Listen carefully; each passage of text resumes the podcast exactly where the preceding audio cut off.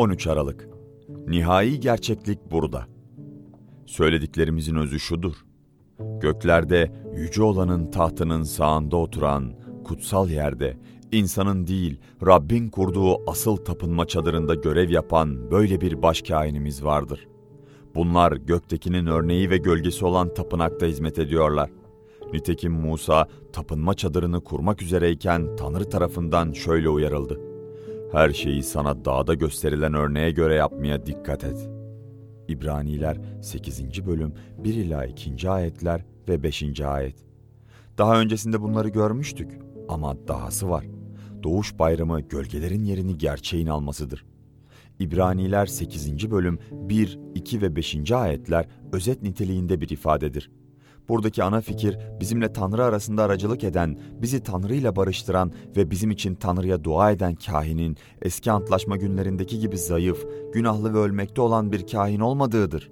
O Tanrı'nın oğludur, güçlüdür, günahsızdır ve sınırsız yaşama sahiptir. Sadece bu da değil.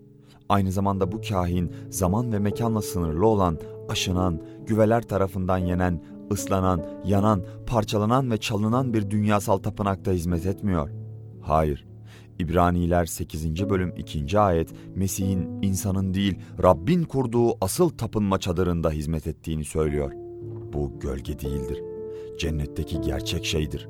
Bu Musa'nın örnek alması için Sina Dağı üzerine gölge olan gerçekliktir.'' İbraniler 8. bölüm 1. ayete göre gölgeden daha büyük olan bu gerçeklikle ilgili bir diğer harika şey ise başkahinimizin cennette Tanrı'nın sağında oturmakta olduğudur. Eski antlaşmadaki hiçbir kahin bunu söyleyemezdi. İsa doğrudan Baba Tanrı ile irtibat kurmaktadır. Tanrı'nın yanında bir onur kürsüsüne sahiptir. Tanrı tarafından sınırsızca sevilmekte ve sayılmaktadır. Sürekli olarak Tanrı'yladır. Bu perdelerdeki, kaselerdeki, masalardaki, mumlardaki, giysilerdeki, püsküllerdeki, koyunlardaki, keçilerdeki ve güvercinlerdeki gölge gerçekliği değildir. Bu son, nihai gerçekliktir.